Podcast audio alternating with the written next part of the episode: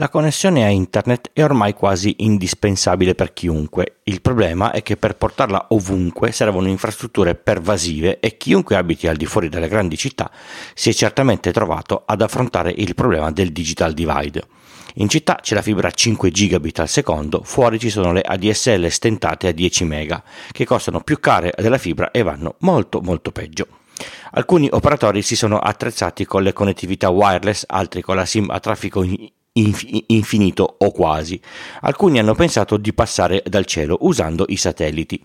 Starlink ci sta riuscendo con le sue migliaia di satelliti che ci ronzano sulla, sulla testa. Io sono Francesco Tucci, mi occupo di tecnologia da prima del Millennium Bug, dell'euro e del grande blackout del 2003. Sono sopravvissuto e sono qui per raccontarvela in puntate brevi e facili, alla portata di tutti, con questo podcast Pillole di Bit da novembre del 2015.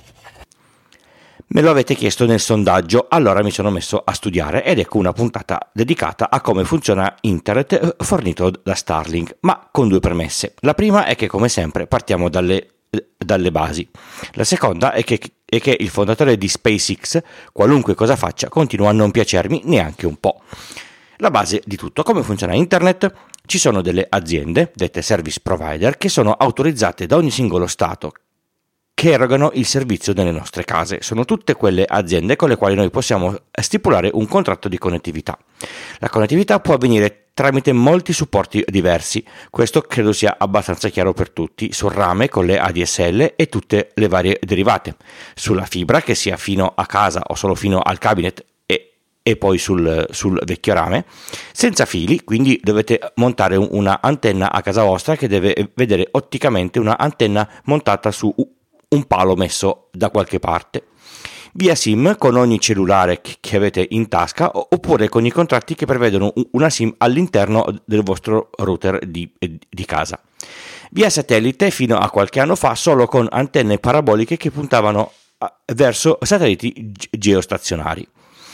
Una volta che avete il contratto, l'operatore, tramite un modem router solitamente, permette alla vostra rete di collegarsi alle grandi eh, dorsali di internet che attraverso cavi in fibra, data center, router permettono di arrivare da ogni parte eh, del mondo.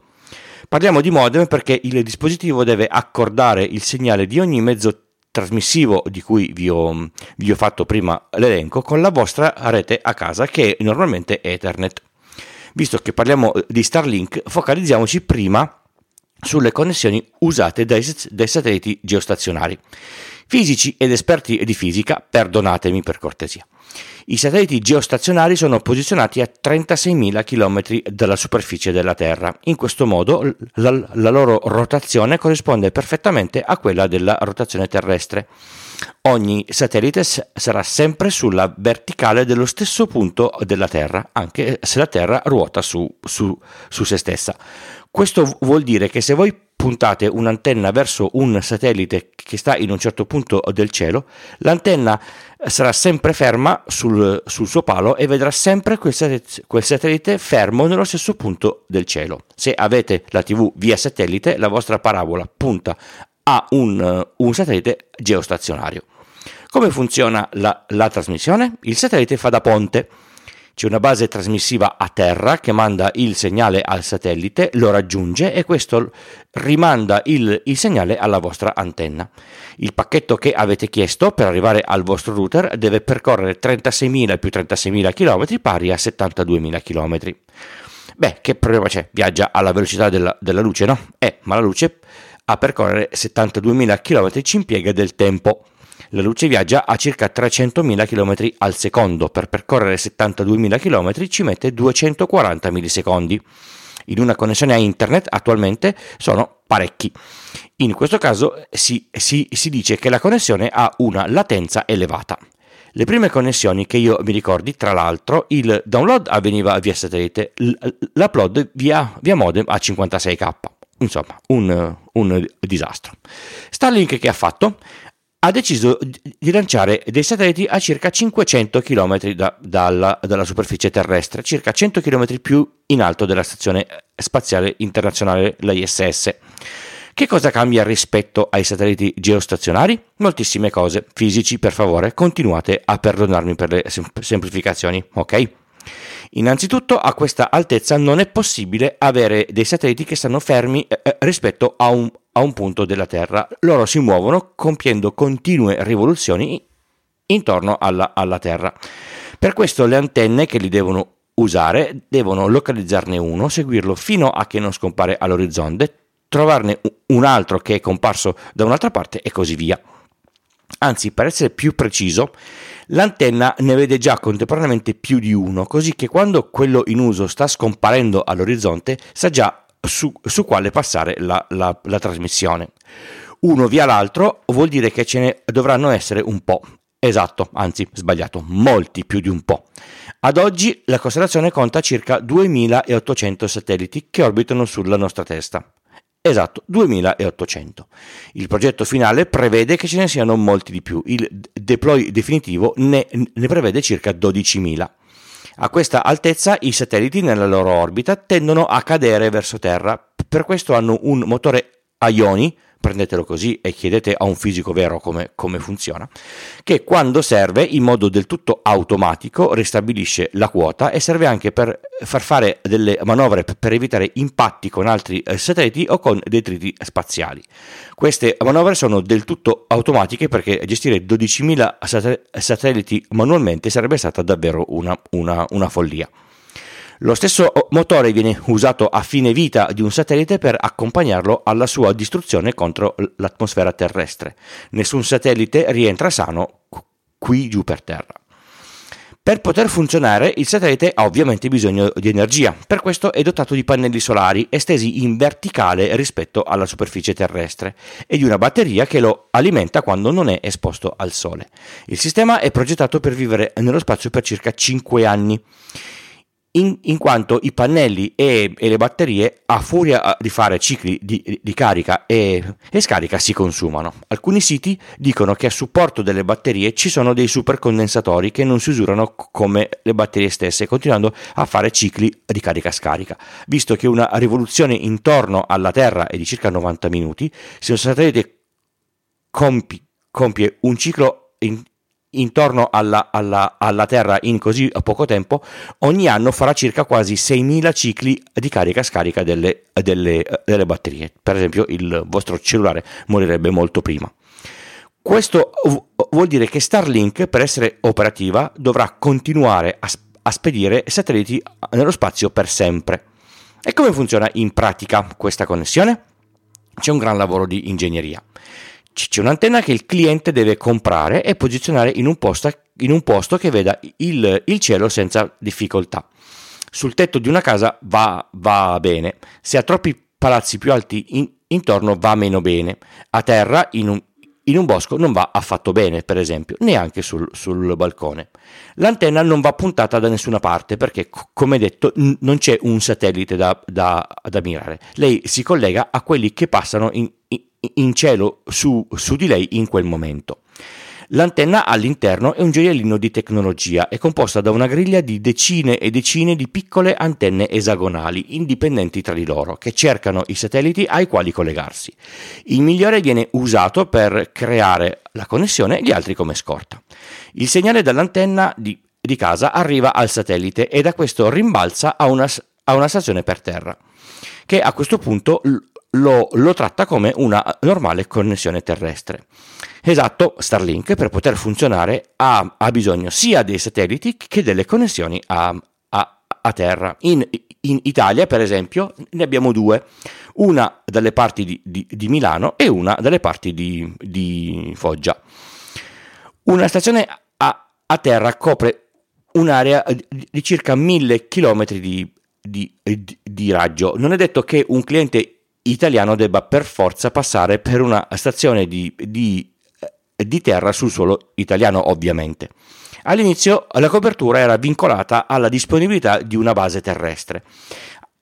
Anche se c'era uno o più satelliti a, a vista sulla nostra testa, se questi non vedevano una, una, una base per terra, la, la connessione non era disponibile.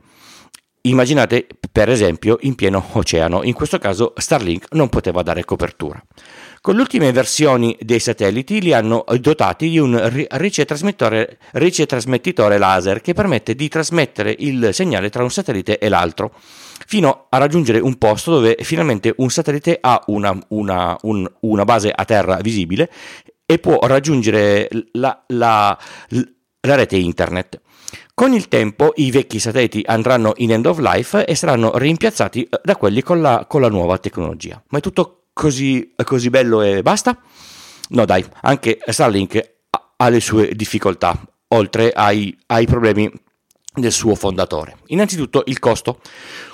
Usare Starlink come ogni connessione ha un costo mensile. Quando esce questa puntata l'abbonamento costa 50 euro al mese. Con, e in più c'è da aggiungere il kit che comprende l'antenna e il router con un costo una, una tantum di 410 euro, non proprio super economico, ma se si è in un posto disastrato, beh, è un costo che io affronterei senza troppi pensieri.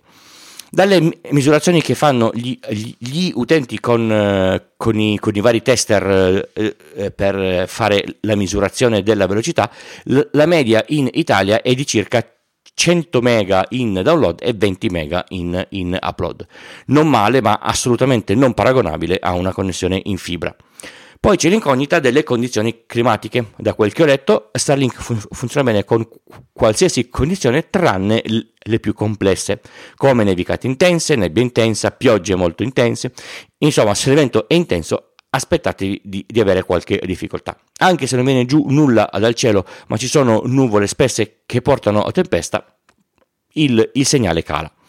Se nevica, l'antenna ha un sistema che la scalda e la scioglie. Se, se ghiaccia, dovete andare a, a, a togliere lo, lo, lo, strato di ghiaccio sopra, perché se è coperta da neve o, o ghiaccio, non funziona. Ma per sciogliere la, la, la neve, chissà quanto consuma. Ecco, i, i consumi. Un router per una connessione normale in casa consuma in eh, media 6-10 watt. Tutto il sistema Starlink consuma 30 watt in standby e 60 watt in trasmissione. Me lo sono fatto eh, misurare da, un, da un amico. Facciamo una media di 45 watt. Sull'anno sono 394 kWh. A 45 centesimi a kWh sulla, sulla bolletta ha un, ha un, peso di circa 180 euro. Non sembra, ma è da sapere per i costi annuali della, della connettività. Detto questo, è un operatore di cui tenere conto quando si, si cerca una connessione a internet?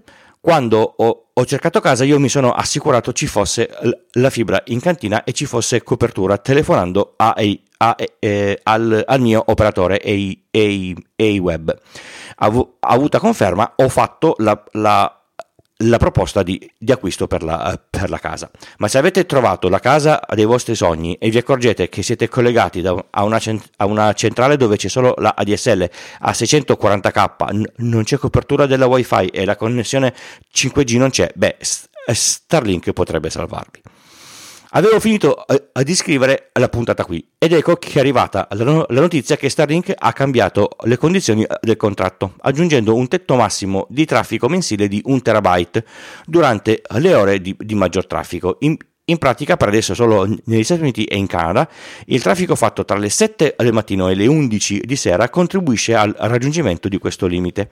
Una volta raggiunto potrebbe essere messa una limitazione sulla, sulla velocità du- durante queste ore. Un tera pare tanto, ma basta aggiornare 3-4 giochi di una console ed ecco che è finito. Un'ora di streaming in HD consuma circa 1 giga, in 4K potrebbe a- arrivare a 7 giga.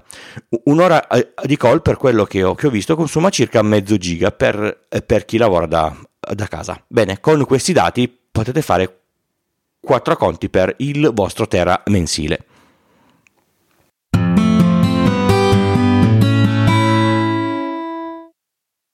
Pillole di Bit è un podcast indipendente interamente scritto, prodotto e realizzato da Francesco Tucci con l'indispensabile supporto dell'hosting Third Eye e il software di montaggio audio producer di Alex Raccuglia. Lo potete ascoltare da tutte le piattaforme di podcast il lunedì o direttamente sul sito Pillole di Bit col punto prima dell'it. Se vi serve una consulenza tecnica e informatica fatturata su iltucci.com slash consulenza trovate tutte le informazioni. Just show me the money. I ringraziamenti per le donazioni per questa puntata e, settimana vanno a Giovanni per la sua donazione mensile, Giorgio anche lui con, con una donazione mensile, Nicola a, Gabriele e, e, e Federico. Come potete fare per contribuire anche voi alla realizzazione eh, di questo podcast? Tutte le modalità per partecipare in modo diretto le trovate nelle note di ogni puntata o sul sito nella sezione donazioni. C'è, c'è Satispay, PayPal o Stripe. Potete anche usare i link sponsorizzati di Amazon per comprare quello che, che volete e quello di AWeb per abbonarvi a, a uno dei loro servizi. Per AWeb potete anche contattarmi direttamente. Se donate da 5 euro in su o vi abbonate a, un, a una connettività di eWeb, vi spedisco i, i, vari gadget, ma mi raccomando è necessario assolutamente che compiliate il form con, con i vostri dati. Senza form non posso far, uh, far, partire nessuna spedizione perché non ho gli indirizzi. Sapete che il primo uh, portachiavi è stato spedito e non ne ho così, così tanti, ecco. Se ovviamente, eh, siete ovviamente sempre in, invitati a considerare il, il, podcast a amici, colleghi e parenti, ovviamente se, se questo podcast è di, è di vostro aggradimento, ma se siete qua. Grazie di cuore a tutti voi che nel tempo avete contribuito o state contribuendo.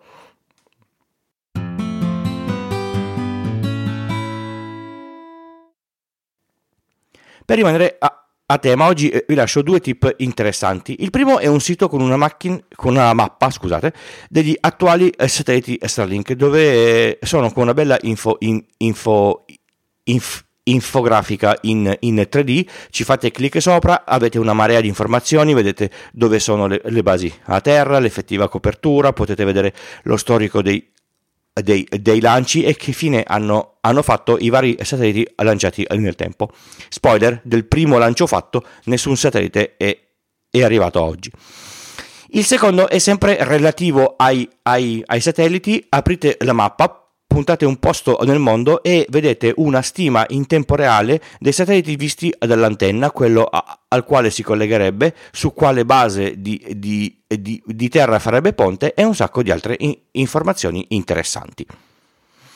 Questo era Pillole di Bit, io sono Francesco e trovate tutte le puntate sul feed sulle piattaforme di diffusione di podcast o, o cercandolo nelle app di, di, riproduzione. Il podcast esce solitamente il, il lunedì mattina presto se non si scassa qualcosa.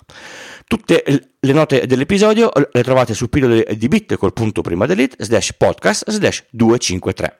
Se volete lasciare un, com- un commento nelle note trovate il link al canale Telegram dedicato a questa puntata. Grazie per avermi ascoltato, vi aspetto per la prossima settimana. Ma prima della prossima eh, uscita di pillole di bit pot- potrete ascoltarmi come ospite nella puntata del podcast B, B Radio che vi avevo già consigliato qualche tempo fa, che uscirà sabato 3 dicembre. Nelle note vi lascio il link al loro feed, così se vi interessa siete pronti ad ascoltarlo appena esce. Vi assicuro che sarà divertente perché i, i, i tre conduttori sanno davvero far ridere e non so come ridano mentre eh, fanno la, la registrazione del podcast e ci sarà ovviamente la mia, la mia parte come al solito un po' più, più, più, più, più tecnologica, quindi se volete ci sentiamo anche lì. Ciao!